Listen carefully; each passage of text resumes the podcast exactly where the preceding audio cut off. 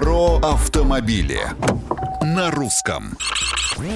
Всем привет! С вами Андрей Осипов.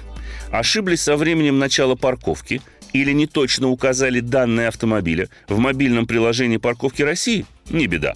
Если раньше это неизбежно оборачивалось штрафом, то теперь, наконец-то хочется воскликнуть, в мобильном приложении появилась возможность исправить ошибочно введенные буквы или цифры государственного номера автомобиля, а также парковочной зоны. Кроме того, если водители по каким-то причинам не оплатили парковку вовремя, они также могут легко это исправить. Необходимо лишь запустить парковочную сессию, дождаться, пока она истечет, и установить новое время старта в пределах текущих суток. Это можно сделать в разделе «Изменить завершенную парковку». И, наконец, последнее. В приложении появился раздел «Штрафы и эвакуация», где можно обжаловать постановление за нарушение правил дорожного движения. Раздел перенаправит автомобилиста на сайт «Автокод» для оформления заявки. Нововведение полезное.